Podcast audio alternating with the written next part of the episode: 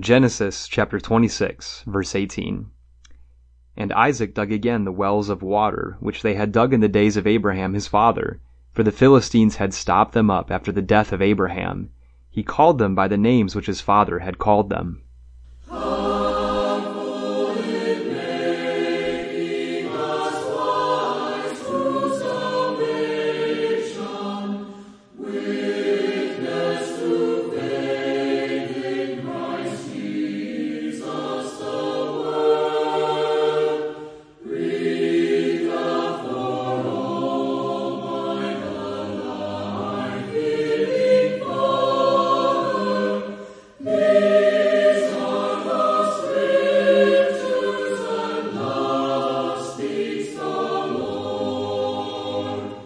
Welcome to Walking Through the Book. I'm Stephen McCrary. And I am Bryant Bales. And today we want to talk with you about the Bible. Specifically, we want to discuss Genesis chapter 26 today. Walking through the book is all about these three things. We want to encourage Bible reading. Read your Bibles. They're there for a reason. Uh, demonstrate proper and responsible study of the Bible. We want to make sure that you know that we can study the Bible. We can know what it says. And we want to emphasize what the text says. No more and no less. Thank you so much for taking the time to listen today. And we certainly hope that what we have to share with you today is uh, useful in your studies and in you seeking God, uh, seeking the nature of God and who he is and his whole, the, the, the focus of who he is. Um, before we do start, I do want to follow up on something from the last program. We're going to go over, uh, some of the ways to get in touch with us, um, in just a moment. But I mentioned last episode, and Bryant kind of helped correct me a little bit on this, although is it a correction, Bryant, if we're still kind of saying the same thing we did before? Um, yeah, I don't know. It's it's it's kind of confusing, but it's kind of like a, just a clarification, maybe. I don't know. Yeah, yeah. Because I mean, I, I made the point, and I'm bringing this up because I'm the one that said it. I made the point that uh, it seems that Abraham only has one wife at a time in his life. and he doesn't remarry until after Sarah has died. He doesn't marry Keturah until after Sarah has died. That's what we see in Genesis, uh, chapter 25. But, uh, I do want to, you know, Bryant brought up in Genesis 16 verse 3, it talks about how Sarai at the time gave Abram Hagar as wife. And so, um, I just, I, I want to be clear on that uh, this, that's what the text literally says. Now, uh, personally, uh, Bryant and I talked about it based on the context and what's going on there. I personally read that more as Sarai gave Abraham Hagar almost as a concubine.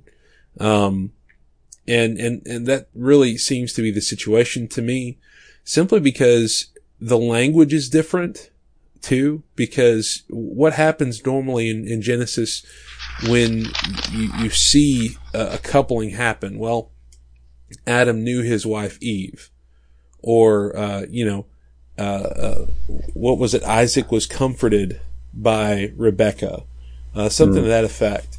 And and you know, actually, let me go back and look at that. Yeah, um, he took Rebecca and she became his wife. That's back in Genesis 24 and verse 67.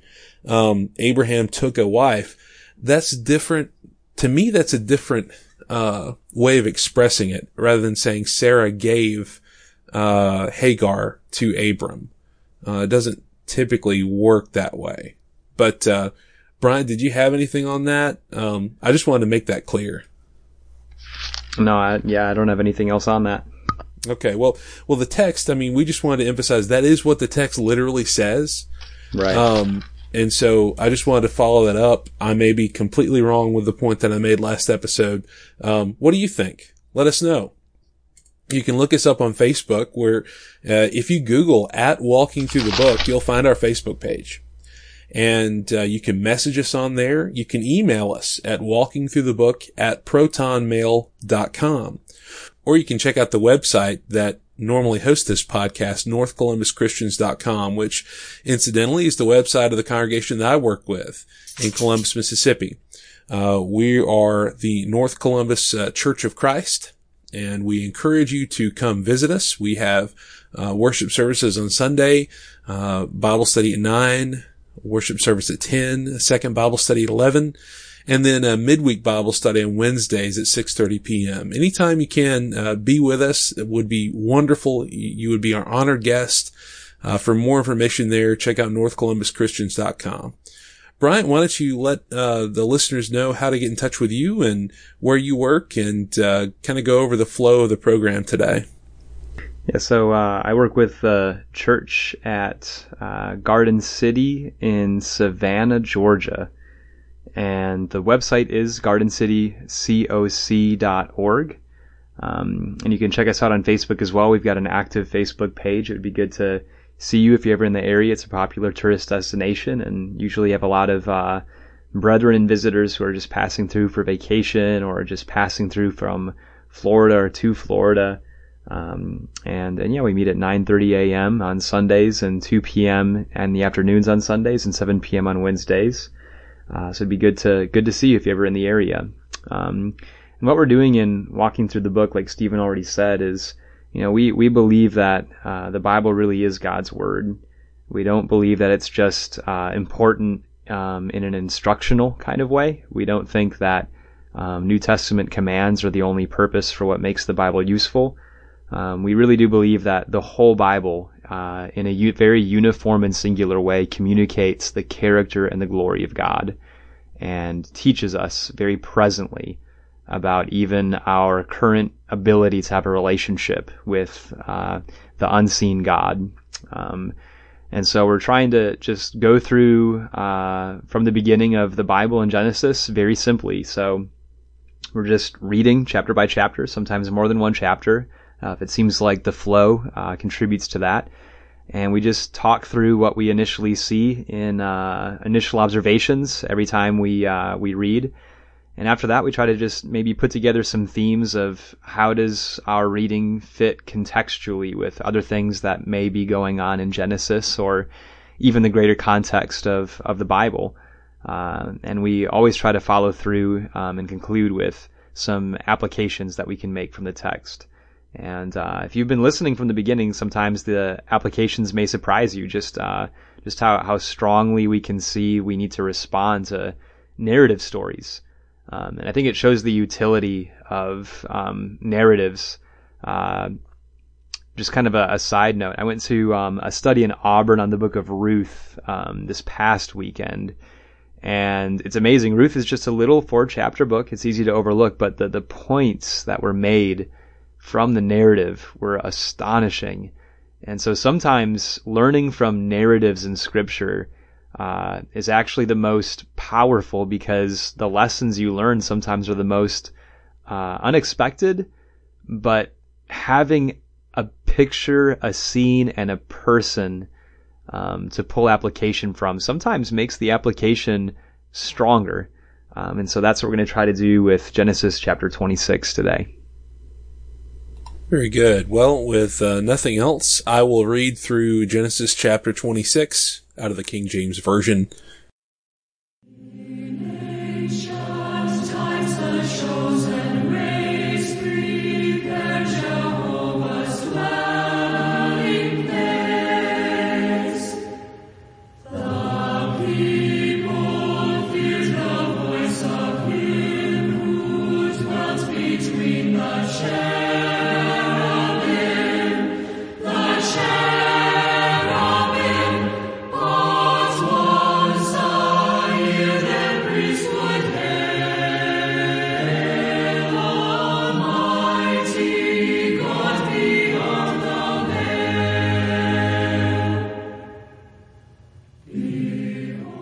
Genesis 26. There was a famine in the land, besides the first famine that was in the days of Abraham. And Isaac went to Abimelech king of the Philistines in Gerar. Then the Lord appeared to him and said, Do not go down to Egypt. Live in the land of which I shall tell you. Dwell in this land, and I will be with you and bless you. For to you and your descendants I give all these lands and I will perform the oath which I swore to Abraham your father. And I will make your descendants multiply as the stars of heaven. I will give to your descendants all these lands. And in your seed all the nations of the earth sh- shall be blessed. Because Abraham obeyed my voice and kept my charge, my commandments, my statutes, and my laws. So Isaac dwelt in Gerar. And the men of the place asked about his wife. And he said, She is my sister. For he was afraid to say, She is my wife. Because he thought, lest the men of the place kill me for Rebekah, because she is beautiful to behold. Now it came to pass, when he had been there a long time, that, Abimelech, king of the Philistines, looked through a window, and saw, and there was Isaac, showing endearment to Rebekah his wife. Then Abimelech called Isaac and said, Quite obviously she is your wife. So how could you say she is my sister? Isaac said to him, Because I said, Lest I die on account of her. And Abimelech said, What is this you have done to us? One of the people might soon have lain with your wife, and you would have brought guilt on us. So Abimelech charged all his people, saying, He who touches this man or his wife shall surely be put to death. Then Isaac sowed in that land, and reaped in the same year a hundredfold and the Lord blessed him. The man began to prosper and continued prospering until he became very prosperous. For he had possessions of flocks and possessions of herds and a great number of servants. So the Philistines envied him. Now the Philistines had stopped up all the wells which his father's servants had dug in the days of Abraham his father, and they had filled them with earth. And Abimelech said to Isaac, Go away from us, for you are much mightier than we. Then Isaac departed from there, and pitched his tent in the valley of Gerar, and dwelt there. And Isaac dug again the wells of water which they had dug in the days of Abraham his father, for the Philistines had stopped them up after the death of Abraham. He called them by the names which his father had called them. Also Isaac's servants dug in the valley and found a well of running water there. but the herdsmen of Gerar quarreled with Isaac's herdsmen, saying, The water is ours. So he called the name of the well Esek, because they quarreled with him. Then they dug another well, and they quarreled over that one also. So he called its name Sitnah. And he moved from there and dug another well, and they did not quarrel over it. So he called its name Rehoboth. Because he said, For now the Lord has made room for us, and we shall be fruitful in the land. Then he went up from there to Beersheba. And the Lord appeared to him the same night, and said, I am the God of your father Abraham. Do not fear, for I am with you. I will bless you, and multiply your descendants for my servant Abraham's sake. So he built an altar there, and called on the name of the Lord. And he pitched his tent there, and there Isaac's servants dug a well. Then Abimelech came to him from Gerar with Ahuzzath, one of his friends, and Phicol, the commander of his army. And Isaac said to them, Why have you come to me since you hate me and have sent me away from you? But they said, We have certainly seen that the Lord is with you. So we said, Let there now be an oath between us, between you and us, and let us make a covenant with you, that you will do us no harm, since we have not touched you, and since we have done nothing to you but good, and have sent you away in peace. You are now the blessed of the Lord. So he made them a feast, and they ate and drank. Then they arose early in the morning and swore an oath with one another. And Isaac sent them away, and they departed from him in peace.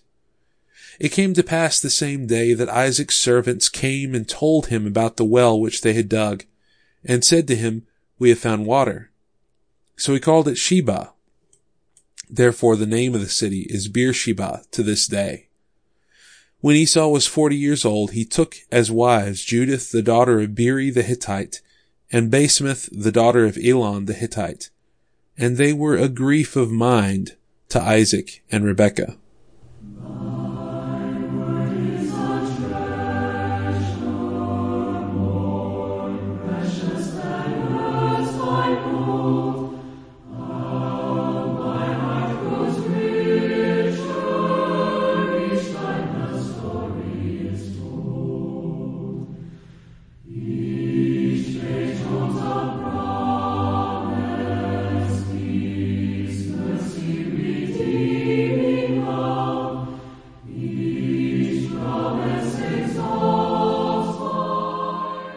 Right, so this part of the episode, of course, we want to discuss some initial observations concerning the chapter. And uh, Bryant, what were some things that kind of popped out at you in that reading? Well, I think this chapter has surprised me the most out of any chapter uh, that we've talked about so far. Um, because I, I think one thing about this chapter before I mention my initial observations is uh, we kind of talked about this a little bit. Um, this is the only chapter where Isaac is independently focused on. You know, so back in chapter 24, you get uh, Isaac um, being born and separated from his brothers. Uh, you get a genealogy of Ishmael, and then uh, you have Isaac and Rebekah praying for children, and you see the birth of those children. And then in chapter 27, uh, Jacob um, steals Esau's blessing. So, you know, the focus moves away from Isaac independently pretty quick.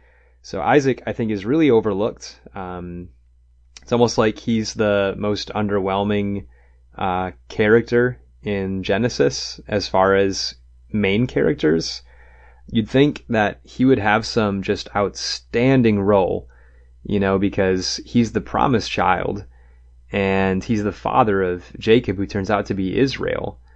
Uh, but really, I think he's almost like a oh, there's I guess there's a word I'm I'm not not uh, not remembering at the moment, but it's the idea of like when something is kind of elusive, you know, it's it just um, kind of shadowy, kind of hazy, kind of hard to figure out. I think I think that's kind of Isaac. But you know, what what is Isaac's place in this in this book? What's the purpose of why this is here? Anyway, so uh, I think that makes everything here much more interesting, actually. Um, so I keep noticing more and more, and I, I noticed even more while we were reading it just now. How many connections go back to Genesis 21.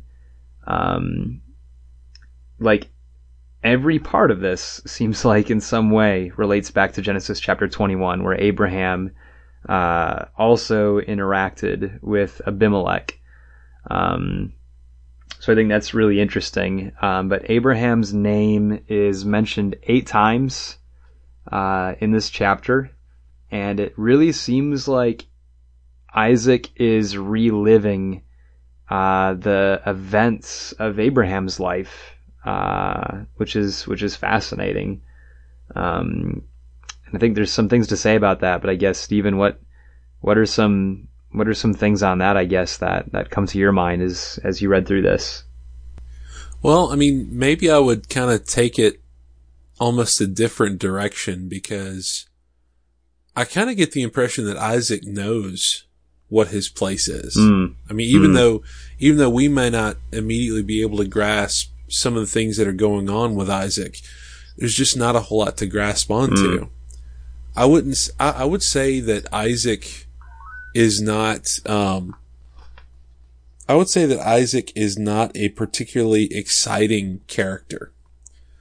I, I think out of all the characters of the Old Testament and arguably out of all the characters of the, of the Bible, you would be hard pressed to make some kind of movie or adapt some kind of story of his life because, you know, number one, there's not a whole lot. So you'd have to make up a whole lot. But number two, one of the big things and the reason I chose, uh, Genesis 26, 18 is the core verse here is that I think that really speaks toward just the theme of Isaac's life, which I think is faithfulness. Um, if you go back to chapter 23, uh, look at, you know, look at what he saw. Look at what he saw his father do. Mm-hmm. Look at how far he saw that his father was willing to go. Um, well, no, I'm sorry. Got the wrong chapter there. Um, we're looking at chapter 22. Uh, I was one number off there. But yeah, the fact that you know that Abraham, you know, that your father is so devoted to God that he's not going to let his affection for you get in the way of him being faithful.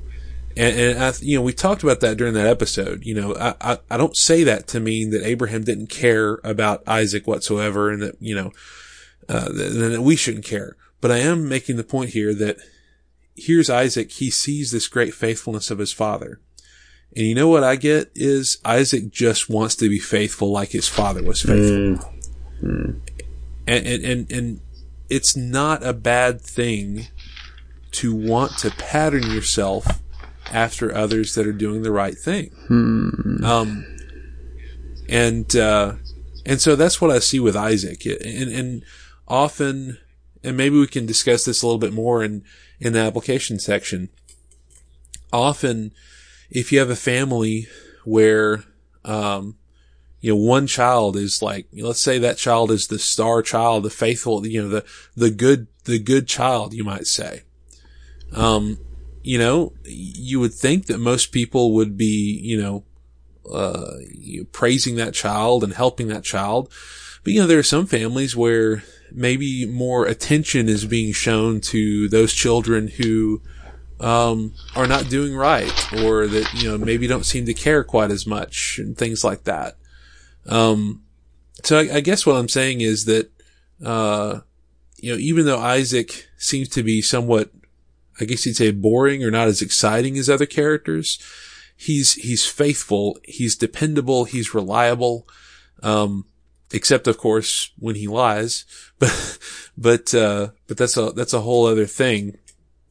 Um, but yeah, I, I would say that just generally, I think we're looking at a theme of Isaac just being faithful. Mm. I um, wonder. So I didn't really thought about this until you brought this up, but I wonder. You know, Genesis 22. I always focus on Abraham's attitude, but I wonder if God was cultivating an attitude in Isaac through that. You know. Oh, I have no Isaac doubt. Not only seeing the faith yeah. of his father, but seeing his unworthiness. Like God God could have had him killed there and obviously still fulfilled his promise. Right. Like Abraham believed that he could rise, raise Isaac from the dead. But Isaac seeing that, you know, by God's command, he was strapped down to an altar and his father grabbed the knife to finish the job.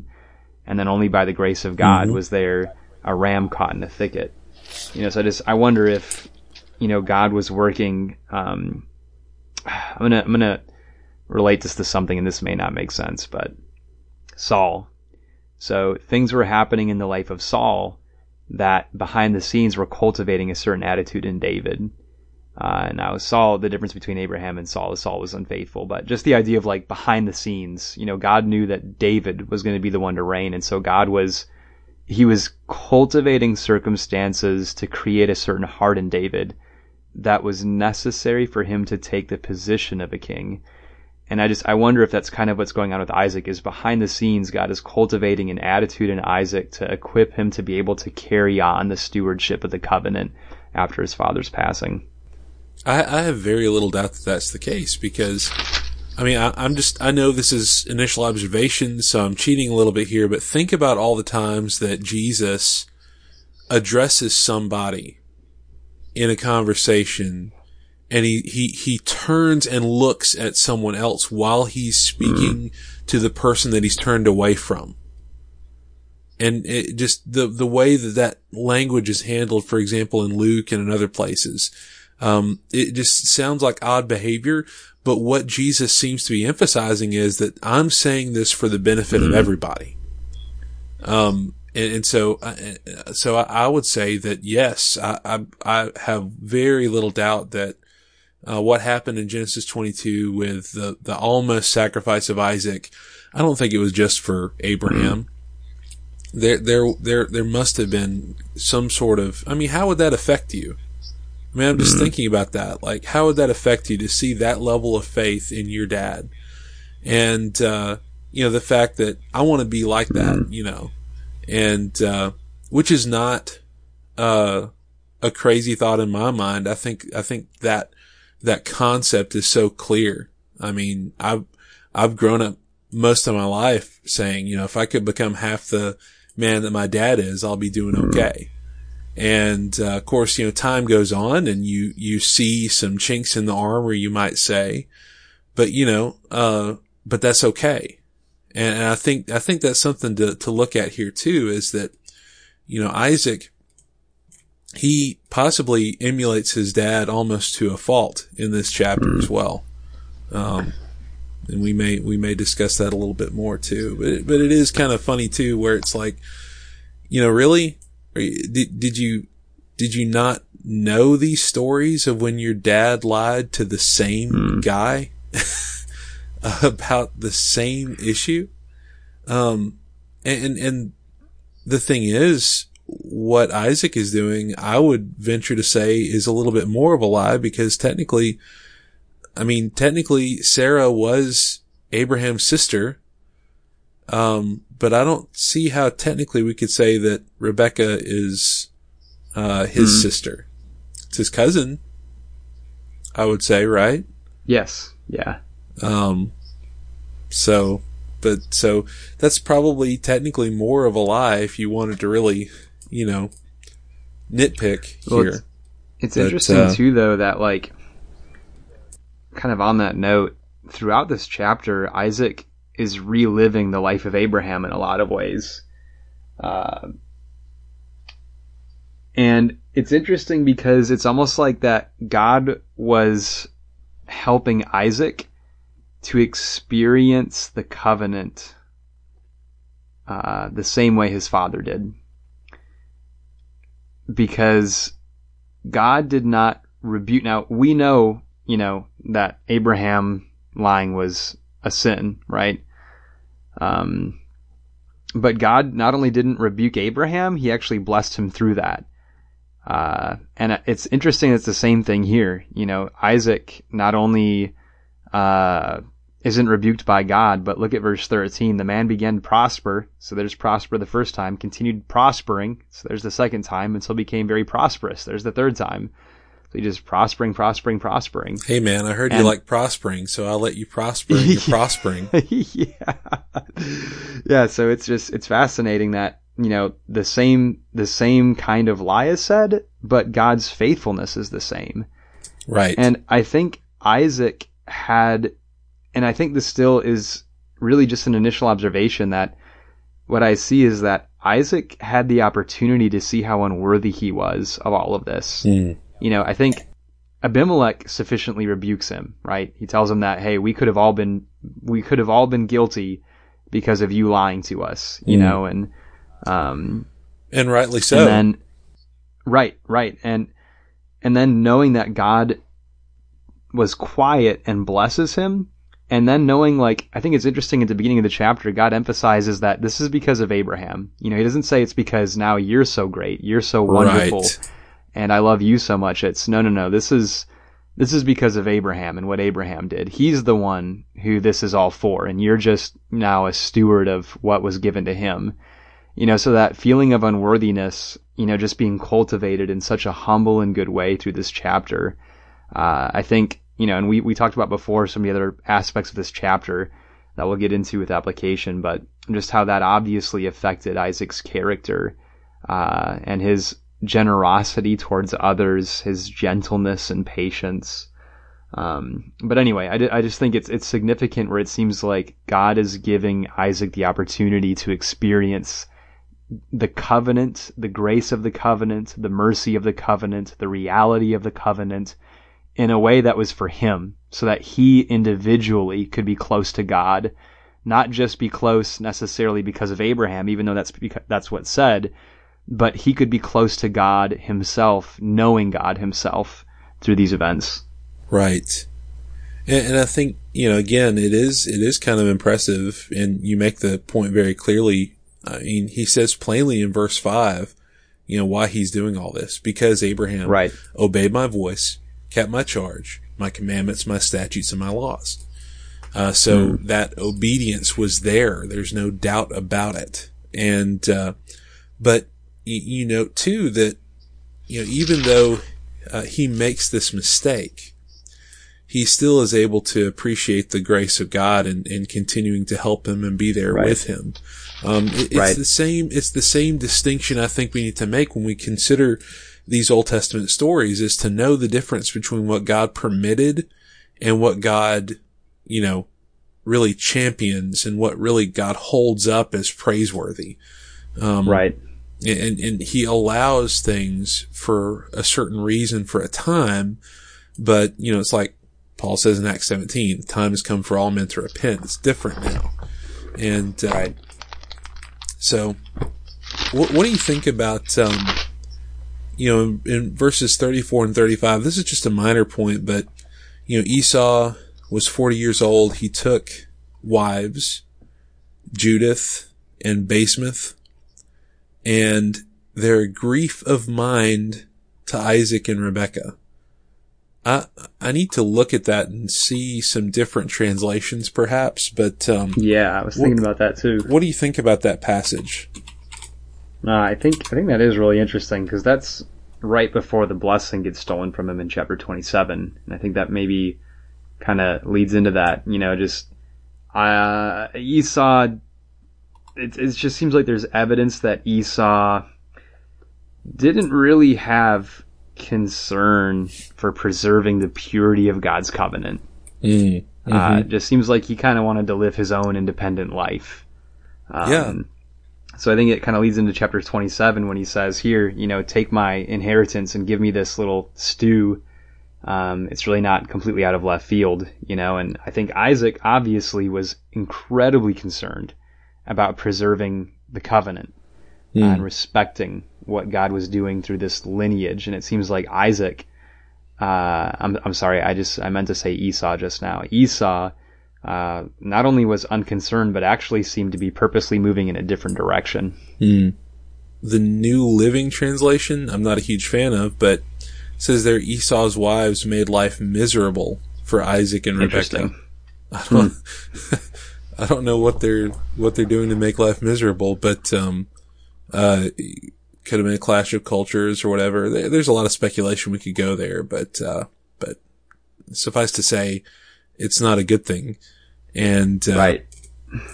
as you say, it, it really feeds into that whole thing that, you know, Esau is going down a path really, and again, this is, uh, more we could look at in the New Testament, but a path of bitterness, um, you know, uh, just a, a, as you say, just a different path entirely. Right. Because So- remember how careful was Abraham to get an appropriate wife for Isaac? You know, where did Rebecca come from? Mm-hmm. You know, it's not that Isaac just chose a woman from the land. And I think it's interesting that Isaac waited for Abraham's choice to come to him.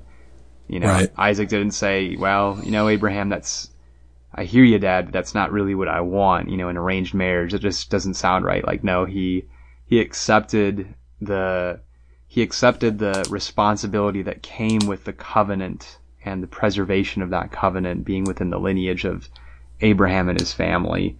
You know, and I think, you know, those women for Esau and Rebecca would have, I mean, for one, I would have a hard time imagining that they weren't idolaters.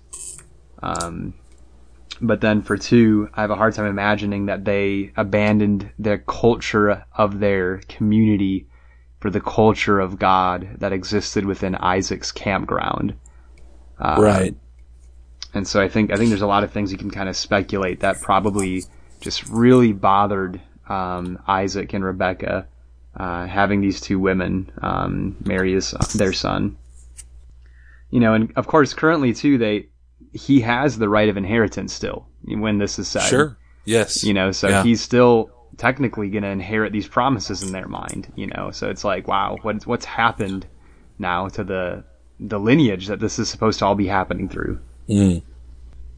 Stepping through this chapter, it's really it really becomes an interesting story the more you Yeah, think about definitely. it because uh, you know you've got this initial point, and I, I wonder, you know, ha- have you ever made a bad first impression on somebody? All the time. And I think always. uh, Bryant and I joke with each other about how we're like we're the kings of awkwardness, and, and oh man, part yeah. of what I'm on my throne. part of part of how you deal with that is what we've talked about is there are going to be times when you just embrace that awkwardness and you kind Yep. of roll with it so to speak but uh you know he, it it seems like this initial point with Abimelech I think that would make a pretty bad impression of Isaac mm. on Abimelech. Well, mm. what happens mm. then? Well, all these good things start happening with Isaac. And then on top of that, uh, who is Abimelech? Abimelech is the king of the Philistines. Interesting. And even though there's all this resistance and all this, you know, no, we're going to fight over this well. No, we're going to fight over this well. No, we're going to fight over this well. What does Isaac do each time? We'll, we'll develop this a little bit more in the next section, but he, he, he has this graceful attitude. Uh, you know, okay, I'm going to build, a well somewhere else. And then Abimelech takes the time to go to Isaac and he's saying, you know, we've seen that the Lord is with you. And so we want to make a covenant with you. That really speaks volumes. Um, that, that, that initial, uh, impression, it would seem that Isaac made on Abimelech has really been smoothed over to the point that Abimelech is seeking him out for a covenant.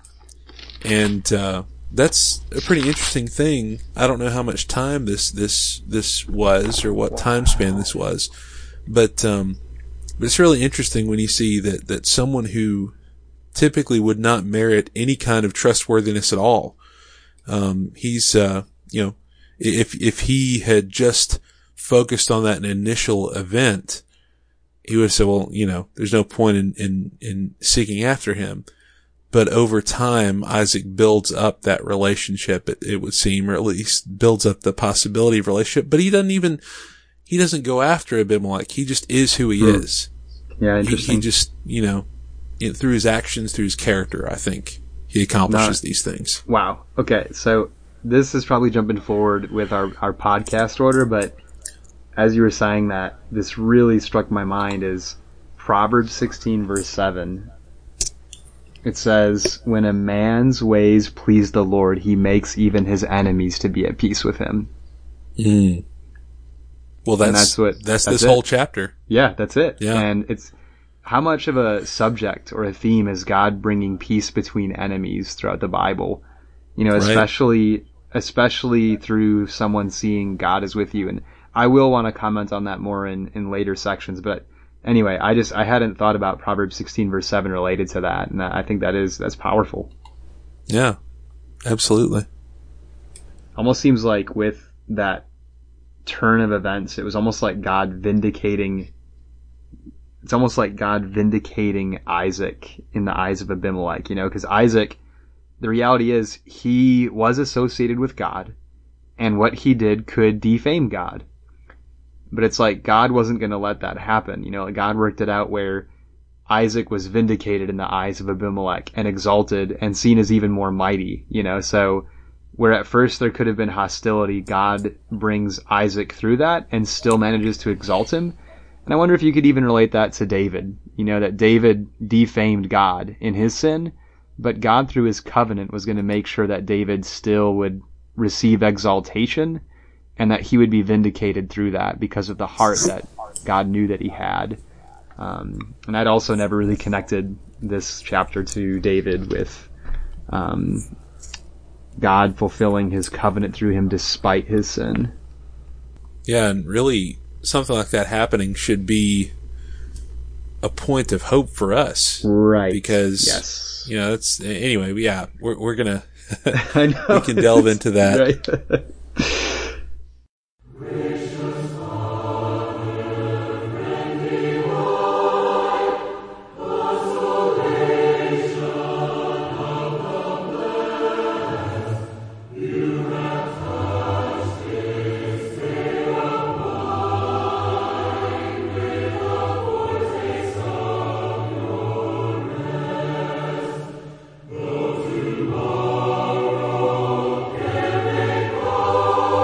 So as we go into what I call the theme section, um, uh, Bryant, you had a note about uh, the significance of Beersheba in this chapter.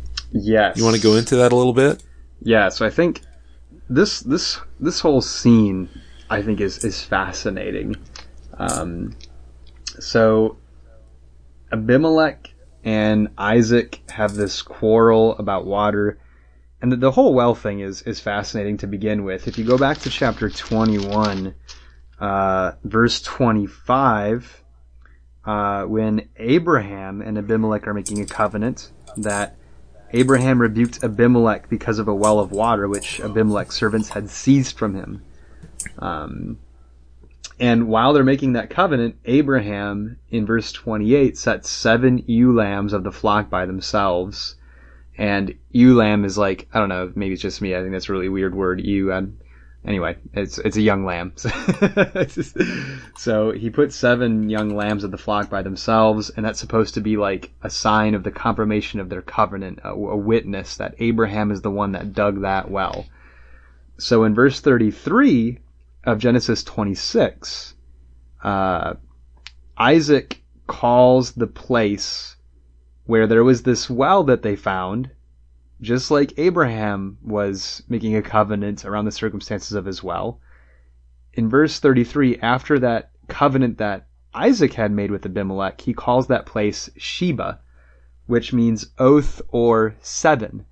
And so he's naming the place after the covenant that his father had already made. Um, I think there's a lot of things here that are way more significant than I understand. Um, it's like sometimes, for example, you see things in scripture and it's almost like a door opens when you're reading something. Like it's almost like something clicks enough where you realize just how deep uh, something is that God has said. But I mean, you haven't really begun to explore where that really goes. So what I'm saying is with, with this whole circumstance, it seems obvious that, you know, the fact that Isaac calls this Sheba, that it's surrounded with him also digging a well and finding water. He's making a covenant with Abimelech. It's the, it's, it's the same location because it was Beersheba as well in chapter 21. Um, and you see in verse, uh, 33 of chapter 21, then Abraham planted a tam- tamarisk tree in Beersheba. Uh, so just the parallels are, are fascinating. Um, and I think it really, it really relates to, um, Isaac reliving the things of Abraham and, and almost like taking personal ownership of it for himself. Um, but, but yeah, so anyway, uh, do you have any, do you have any thoughts on that, Stephen? Yeah, one thing, ewe lamb actually indicates a female sheep. Ah, so female it so, is. Okay, so not a young one, but a yeah, female. Yeah. Um, of course, seven uh, could be indicative of a completeness or a complete number. Right. See, and that's interesting um, too that it um, was seven. Yeah. So there's that aspect of it. But I do think this kind of goes along with uh, the theme with Isaac that we talked about earlier, that we discussed, is the idea that, of, of his faithfulness. I, I really think it's one of the things that will help the Bible come oh. alive for us is uh, is the thought that um, you know how would I feel in this given situation if I was in this person's shoes, and that's really what we have to do is to try to insert ourselves into this situation to some degree or another. Of course, that can be taken too far, but the reality of it all. Um, I think the fact that again, the fact that Isaac is is digging these wells back out shows how much he loved his father. Mm. And the fact that he has this covenant with this man, I mean, obviously he would have known about the covenant with Abraham and Abimelech. Um, and so he, he had, it seems he has an enormous regard for what his father did with these wells. Right. And he's wanting to, to, to open them back up. But, mm. It's almost like I can. It's almost like Isaac's role was preserving and renewing the life-giving thing that his father had uncovered. Hmm. I do think it's interesting in verse 19. Your translation and mine says that they found a well of running water. Uh, other translations, I believe, say a well of living water. And it's interesting that Isaac's life is basically focused on these wells that he digs up and how the focus of that is also that these wells belong to Abraham as well. Uh, so I think that's that's pretty interesting. Yeah, and they're they're not called Isaac's wells, are they? Right, right. And it's interesting too um, because in verse eighteen, I think this is interesting the Philistines stopped up the wells of Abraham. And the covenant that they made, it seems like in chapter 21 verse 30, the Philistines and Abraham made a covenant so that they wouldn't do that. But as soon as Abraham died, they took it and they filled it back up. So Mm. they betrayed the covenant Abraham made with them, and Abraham did Right. not. And it's interesting, God is renewing it. So even though the Philistines violated it, God is using Isaac to restore it. Okay, so are we are we making ties here from the standpoint that Israel became a place of idolatry and sin, yet God preserved the remnant, Interesting, interesting, interesting. whereby uh, He brought them back from the exile. Uh, that same group of Israelites that were faithful uh, for a, a, a, a span. Um, eventually, their religion became uh, very vain and pointless. Their hearts weren't in it by the time of the prophet Malachi. Um, kind of in the same situation by the time the first century rolls around. man. yet God preserves this remnant that follows the Messiah and they bring about the greatest fulfillment of the, I guess you would say, the Abrahamic covenant or the, no, yeah, you know, no, that makes a lot of the, sense. the, the fullest, the fullest expression of the covenant Oh, that, uh, that God made with Abraham. No, that makes so much sense because think about it. What did the unfaithful of Israel do? It's almost like they they were stopping up the life-giving source that They killed the Messiah. Right, right, exactly. And and think about the prophets, the unrighteous were you know, Jeremiah even says, hmm he says something similar in Jeremiah chapter 2. It, it's not it's not exact, but it's maybe similar. So Jeremiah 2 verse 13, he says, For my people have committed two evil, evils. They have Mhm. forsaken me, the fountain of living waters, and hewn for themselves cisterns, broken cisterns that can hold no water. So it's like they were forsaking their source of life and water. And it's like, what was Jesus' Mhm. role? To uncover that source and bring it back Mhm. to what it was intended to be.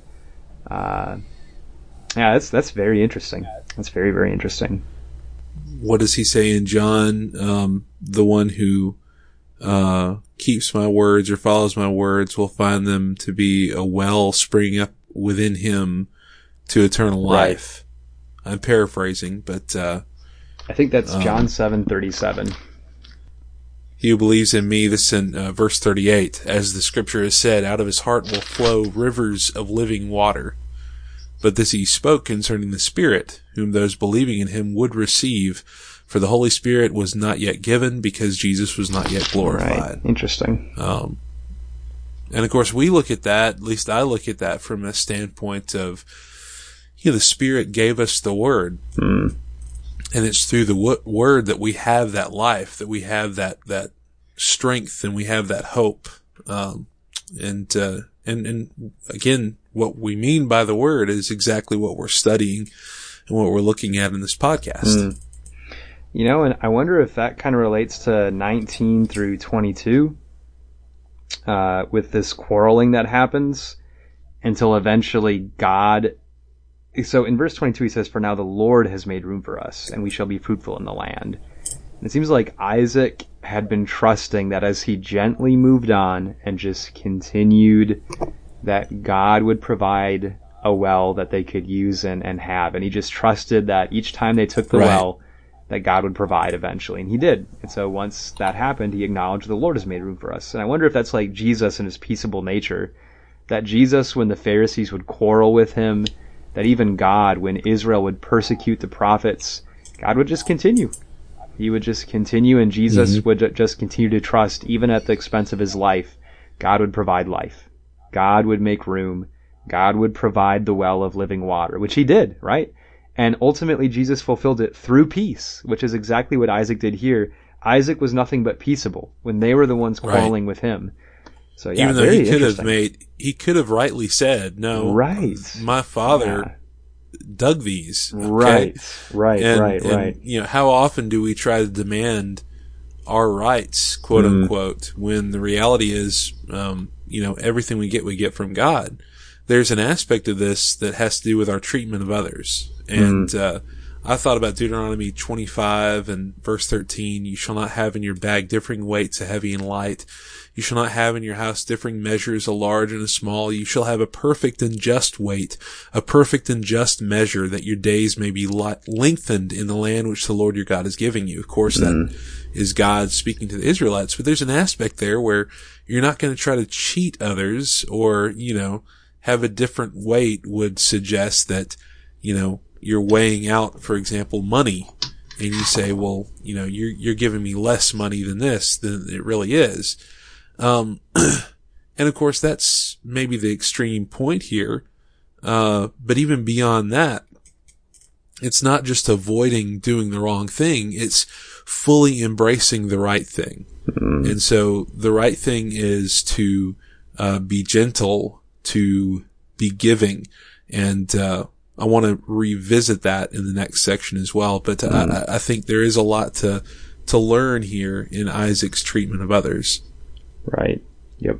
Yeah, and God certainly used that, like we talked about earlier, for his vindication. Um, yes. I want to show you something interesting. Go to Zechariah chapter 8. Now, th- this is related to verse 28, though. So, they said, Abimelech with uh, his friend Ahuzaph and Phicol, that's how you pronounce those, those names, uh, they say, We have certainly seen that the Lord is with you. So now they want to make a covenant. We'll go to mm-hmm. Zechariah chapter 8, verse 23. I think this is very interesting. This is a prophecy, it seems, about the new covenant and mm-hmm. about how desperately people would want to make a covenant with God. Uh, for instance, in verse 21 of Zechariah 8, it says that people would say, Let us continue to go and pray before the Lord and seek the Lord of hosts. I myself will go also. Verse 22 Yes, many peoples and strong nations shall come to seek the Lord of hosts in Jerusalem and to pray before the Lord. Now look at this in verse 23. Thus says the Lord of hosts, in those days ten men from every language of the nations shall grasp the sleeve of a Jewish man, saying, Let us go with you, for we have heard that God is with you. So again, Genesis mm-hmm. 26, 28, they say, We have certainly seen that the Lord is with you. So they want to make a covenant. So I think that's that's an interesting parallel to that prophecy in Zechariah 8, verse 23. Um, and then in a messianic way, uh, John 12, 20, there were certain Greeks among those who came to worship mm. at the feast. They came to Philip, who was from Bethsaida of Galilee, and asked him, saying, Sir, we wish to see Jesus. Mm. And, and the reason they were trying to see him was that, that the, the prophecy of the Messiah had been spread mm. and, and told in, in all these different countries and all those different nations under heaven at the time. Uh, at least, uh, not literally, but, uh, but in terms of the prophecy. So, um, yeah, a lot of interesting things to, to think about there. Yeah. And it's, it's interesting on that too. Do you see any part of this where God ever like spoke to Abimelech? Because in let's see. Yeah, the previous time with Abraham, I think there was a direct. Yes. Unless I'm getting it mixed up with. Uh, no, I'm looking back there. With Pharaoh.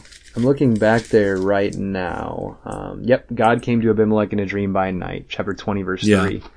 So here, I don't see any direct intervention. No, no. Um, he he sees the way that Isaac is treating Rebecca, and he's like, "Oh, they're together." and right, says, and even with verse obviously together. Even with verse twenty-eight, though, it's like he perceived God was with him without God saying that directly to him. Yes. So he simply yeah. saw the evidence that he was glorified. Mm-hmm. All right, so now, now we, are we're digging. We're digging now. Go to Isaiah. go to Isaiah chapter sixty. It's happening. It's all happening. So, Isaiah sixty 8 and 9 Who are these who fly like a cloud and like doves to their roost? Surely the coastland shall wait for me, and the ships of Tarshish will come first to bring your sons from afar, their silver and their gold with them, to the name of the Lord your God and to the Holy One of Israel. because he has glorified you. Uh, and throughout that, um,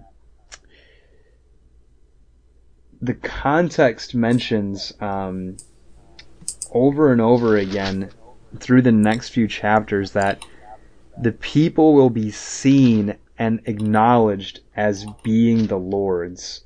Uh, chapter 61, verse 9 Their descendants shall be known among the Gentiles, and their offspring among the people. All who see them shall acknowledge them, that they are the posterity whom the Lord has blessed. So, wow. There it is. Amazing. And that, I think that was true. Uh, that's true all throughout the scriptures. Um, we've only just begun with that because, right. um, it's gonna, it's gonna happen to some degree with Jacob and his uncle Laban. Mm. Uh, it's gonna happen with Joseph it's to happen with plenty more people. I, I, can think of, I can think of Daniel. Um, but even the Israelites in Egypt, uh, got to a point where they were loved by the Egyptians mm. on the way out. Um, and yeah, you could argue that part of that is supernatural or miraculous, but, um, the text itself just says that, that they, uh, fell in favor with the Egyptians. Um, so, yeah, a lot of, a lot of things to think of there and and it tells us that there is a point to our actions. There's been parts of just to kind of share. There's been parts of my life where I guess I felt like I don't need to have uh, a closeness with anybody, and uh, maybe I've let that burn some bridges in my life, and of course that's that's terrible. Um, but it's not about necessarily me having those relationships for the sake of myself, but it's for the sake of God. Um, so that as you read, you know, as you brought up, Bryant, that he, he indeed can be glorified. Mm. And I think that's what's happening in this chapter as well. Mm.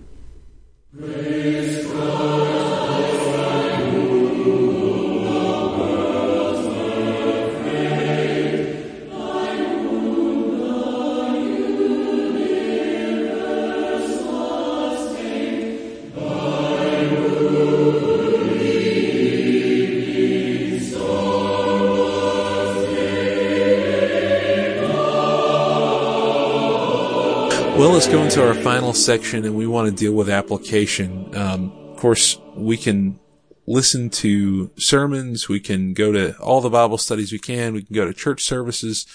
But if we don't actively apply, we can read through the passages, of course. And we, if we don't actively apply what we're reading and what we're hearing, what we're seeing, uh, to ourselves, then it really becomes pointless.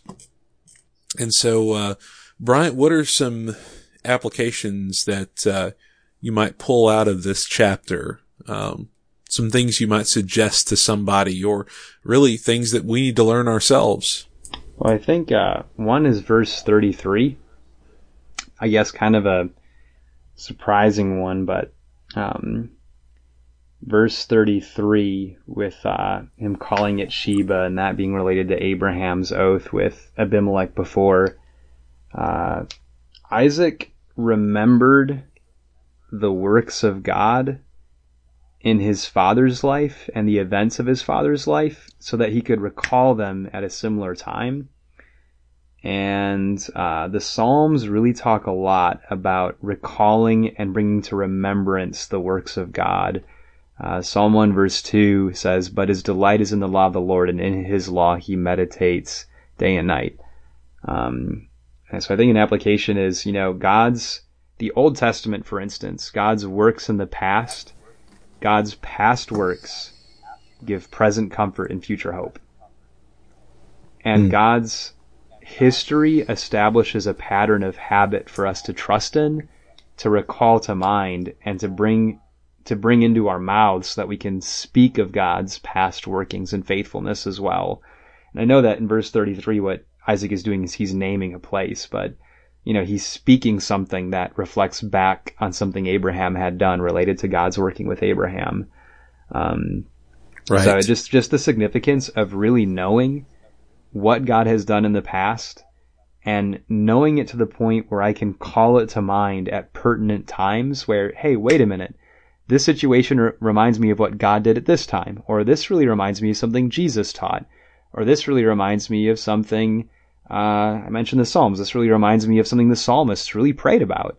Um, and I think that that really equips us to take action through our lives in ways that draw us closer to God and help us to be thankful at all the different ways that He's acted to equip us to to know how to handle different circumstances that we face.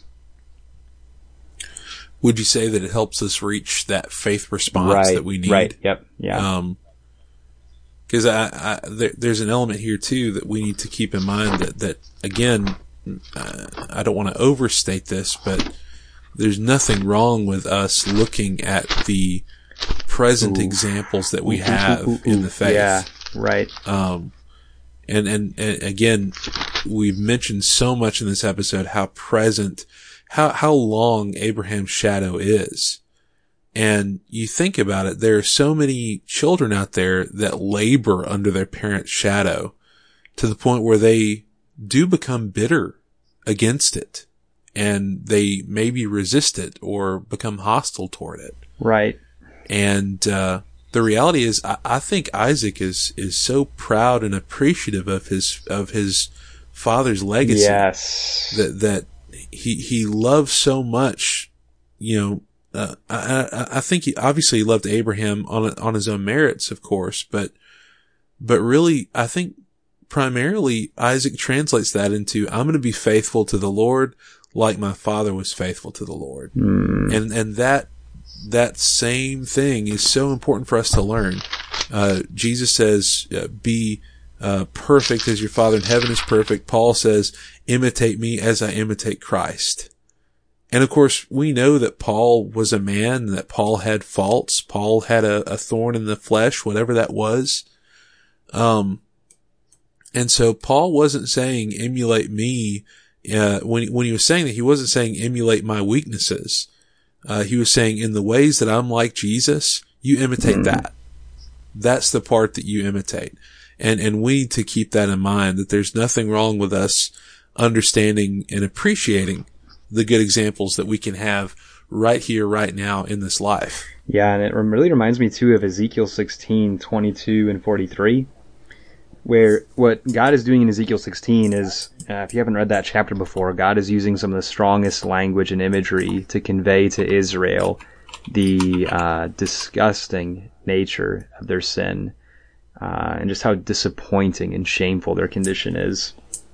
And he says in verse 22, And in all your abominations and acts of har- harlotry, you did not remember the days of your youth, when you were naked and bare, struggling in your blood. And then in verse 43, Because you did not remember the days of your youth, but agitated me with all these things, surely I will also recompense your deeds on your own head, says the Lord God. Um, you know, so because uh, Israel forgot their legacy, didn't have an interest in upholding their legacy, didn't weren't humbled by where they came from. Uh, they rejected the covenant, and I think what we see uh, in Genesis 26 is Isaac remembered where he came from. Um, he remembered the legacy of his father that was the source of why he was blessed, and he wanted to bring that forward and wanted to preserve it. You know, and like you were saying, Stephen, I think even the first chapter of First Corinthians, where Paul talks about how the Corinthians needed to remember that the cross is the power of God. The cross is where we come from. That if we accept the gospel, our legacy is not whatever lives we've lived or our fathers or our mothers. Our legacy is Jesus. And our legacy are the things that led into Jesus perfecting his work and raising from the dead. And my ambition and interest should be bringing that to remembrance and recalling that to mind and trying to bring that into my speech that um, Jesus accomplished something magnificent and astonishing uh, to behold and to learn of.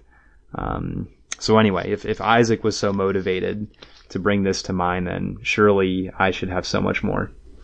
Um, our actions and our life show us who our Father truly is. Mm, Uh, mm, mm, Jesus, Jesus says in John Oof. 8 to the Jews, John 8 and verse 44, you are of your father the devil, and the desires of your father you want Ah. to do. Mm, And, you know, uh, we could read on from that, but the whole point there is that they were going along with what Satan wanted, um, mm. unbeknownst to themselves. But, uh, they they were claiming Abraham as their father, but Right. they had a different father. Wow. Yeah, And, what a great point. You know, earlier on in the chapter, verse 39, uh, they say, Abraham is our father. Jesus said to them, if you were Abraham's children, you would do the works of Abraham. Ooh, that is Genesis 26. Yeah, that's it. So Isaac is a true son of Abraham. Mm-mm. Wow. What was that verse again? That was uh, John eight thirty nine. Oof, man. What you said about you said something that you could put like on a fortune cookie or like on a canvas, you know, like those that word art. something you said you could make into like word art and put it on a canvas or something. Uh, I don't know. I don't remember what it was. It was. one of the first things you said to kind of trigger that thought. well, I was, I was like, wow, this is good. I'm sure that you know if you're listening to this, you can hit your 30 second back button to kind of like go back and see what I said because I don't think I could say it yeah, get, any better than I get it in word did. art form. Uh, contact uh, contact the fortune cookie companies. that that's so that's so real though, and and we need to keep Right, that in mind. right. That you know Yes. I need to be real with myself. Um, Yeah. one other thing I thought about with this too is, uh, regardless of the frustration that sometimes can be brought about by others, we need to persist in grace. Um, Right. Isaac wasn't concerned, overly concerned, I would say, about Philistines trying to lay claim to these wells that his father dug. Mm. And um, I, it makes me think about passages like Hebrews twelve twenty eight. Therefore, since we are receiving a kingdom which cannot be shaken, let us have grace by which we may serve God acceptably with reverence and godly fear. Um, the idea is that you know nothing could take the inheritance of Abraham from Isaac. And I think Isaac understood the difference between the fact that, you know, just because these wells are in somebody else's hands, that doesn't matter. It doesn't take things away. Um, I've done what I need to do. That's, that's the, that's the, that's what I get from this. Um, similar statements in Luke 6 and verse 38, Jesus says, give and it will be given to you. Good measure, pressed down, shaken together, and running over will be put into your bosom. For with the same measure that you use, it will be measured back to you. We need to remember that our place in the kingdom is not something to be uh, scrupulously guarded and counted and saved up. Um, it's something that is abundant and that we need to be willing to share. Um, It's not something that we uh, cut off others that we don't believe are uh, worthy of these things.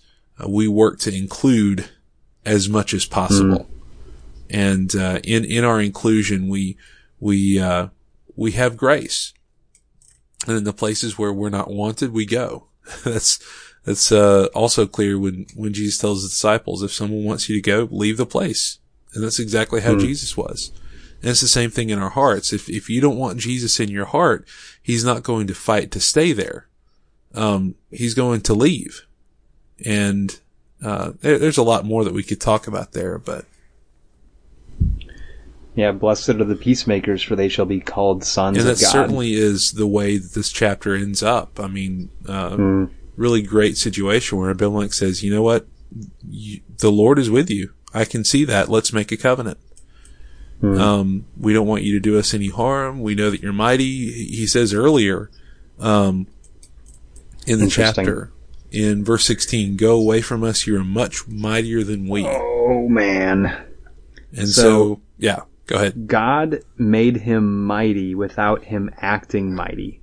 Right. Yeah. Meekness. So Isaac acting, yeah, Isaac being meek and peaceable, God exalted him above Abimelech, who is the one who had servants quarreling with him, and that's interesting. All Yeah. he had to do was trust, gently trust, and yeah, live and, and, faithfully. and that's another thing too is that being faithful is not going to get you. Uh, I, I, I, should say not always, but it's not always going to get you a lot of attention. In mm. fact, it may get you the wrong kind of attention. Uh, it may get right. you a lot more hostility than anything.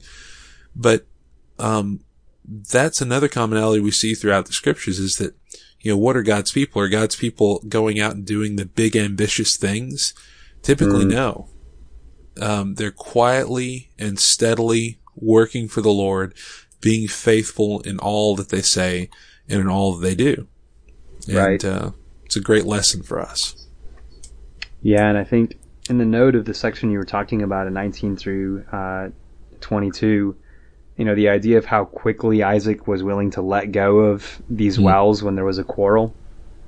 You know, because we kind of talked about this a little bit uh, before the podcast, how much work uh, you'd have to invest in digging a well. I mean, from what I understand, it would just take an incredible amount of work to actually dig to the point where you could have yourself a well where you could mm-hmm. draw water and use it. Uh, you know, and, and Isaac apparently was just willing to do that over and over and over and over again. Um, and he's never the one that, that quarreled. You know, it's, it's the Philistine people that did that. So it's interesting how quickly he was willing to let go. And I know that it can really be a struggle to let go of physical things that you've invested in, that you're receiving something from.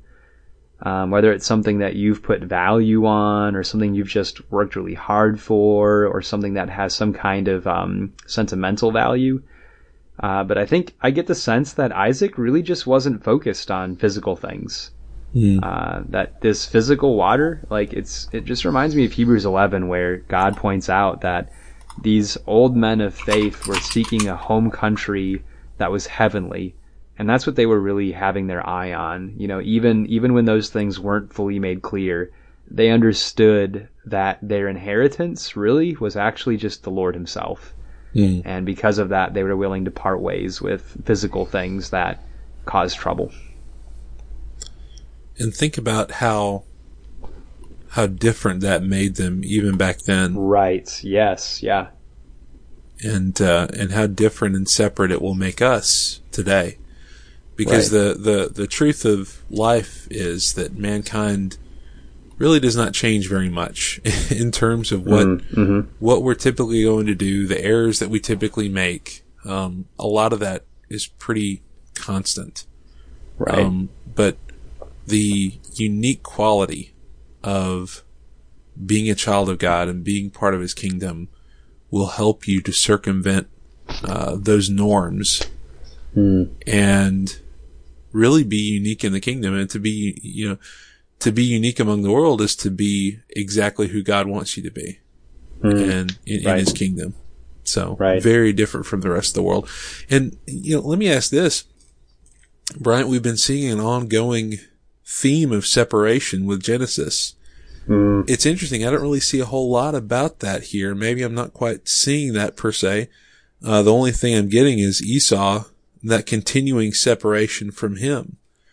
Um, uh, maybe in a microcosm here, we see this separation between uh, Isaac and Abimelech actually works for the good in the full right span of it. Right. So, Almost like it, it, doesn't need to be a hostile separation. Like there needs to be a separation, right. but it doesn't have to be a grievous separation. Right.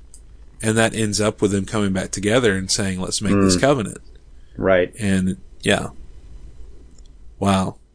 Well, Bryant, I, I don't think there really, I, I don't think that when we started recording this or began to think about this, I was kind of like, well, I'm not sure how much is in right. this.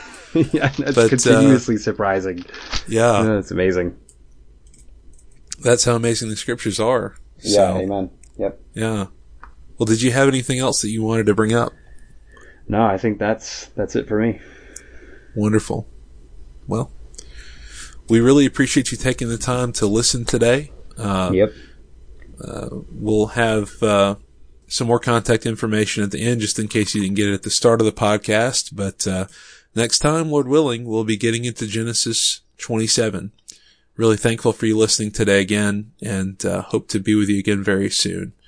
Until that time, study well, be lights to God's glory. Oh,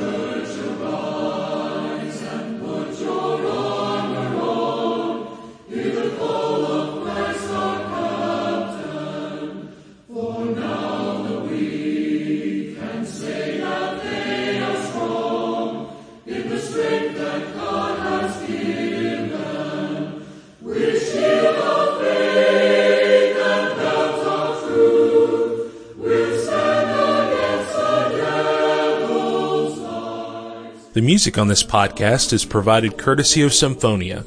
Visit their website at symphonia.com.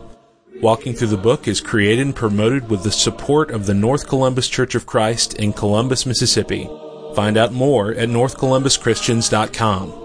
The website of the Garden City Church of Christ in Savannah, Georgia is gardencitycoc.org.